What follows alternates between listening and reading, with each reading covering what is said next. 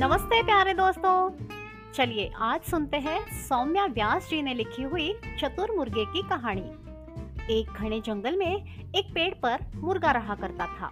रोज सुबह सूरज निकलने से पहले उठ जाता था।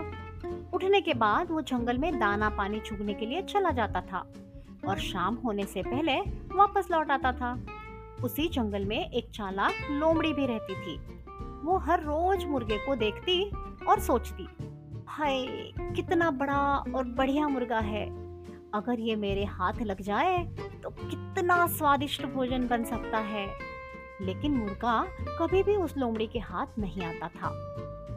एक दिन मुर्गे को पकड़ने के लिए लोमड़ी ने एक तरकीब निकाली।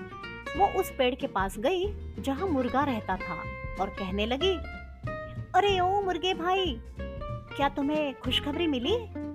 जंगल के राजा और हमारे बड़ों ने मिलकर सारे लड़ाई झगड़े खत्म करने का फैसला जो किया है।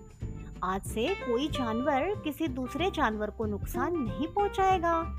इसी बात पर आ जाओ, नीचे आ जाओ। हम गले लगकर एक दूसरे को बधाई दे।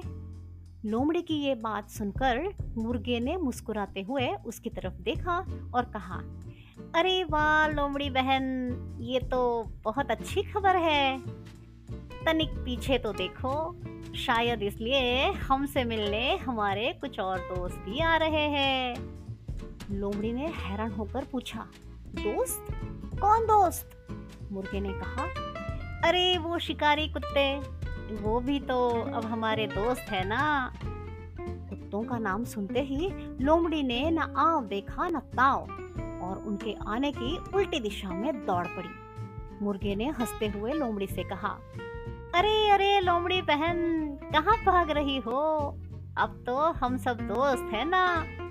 हाँ हाँ दोस्त तो है, लेकिन शायद शिकारी कुत्तों को अभी तक ये खबर नहीं मिली है। ये कहते हुए लोमड़ी वहाँ से भाग निकली और मुर्गे की सूझबूझ की वजह से उसकी जान बच गई। बच्चों चतुर मुर्गा और चालाक लोमड़ी की कहानी से हमें ये शिक्षा मिलती है कि किसी भी बात पर आसानी से विश्वास नहीं करना चाहिए और चालाक लोगों से हमेशा सावधान रहना चाहिए।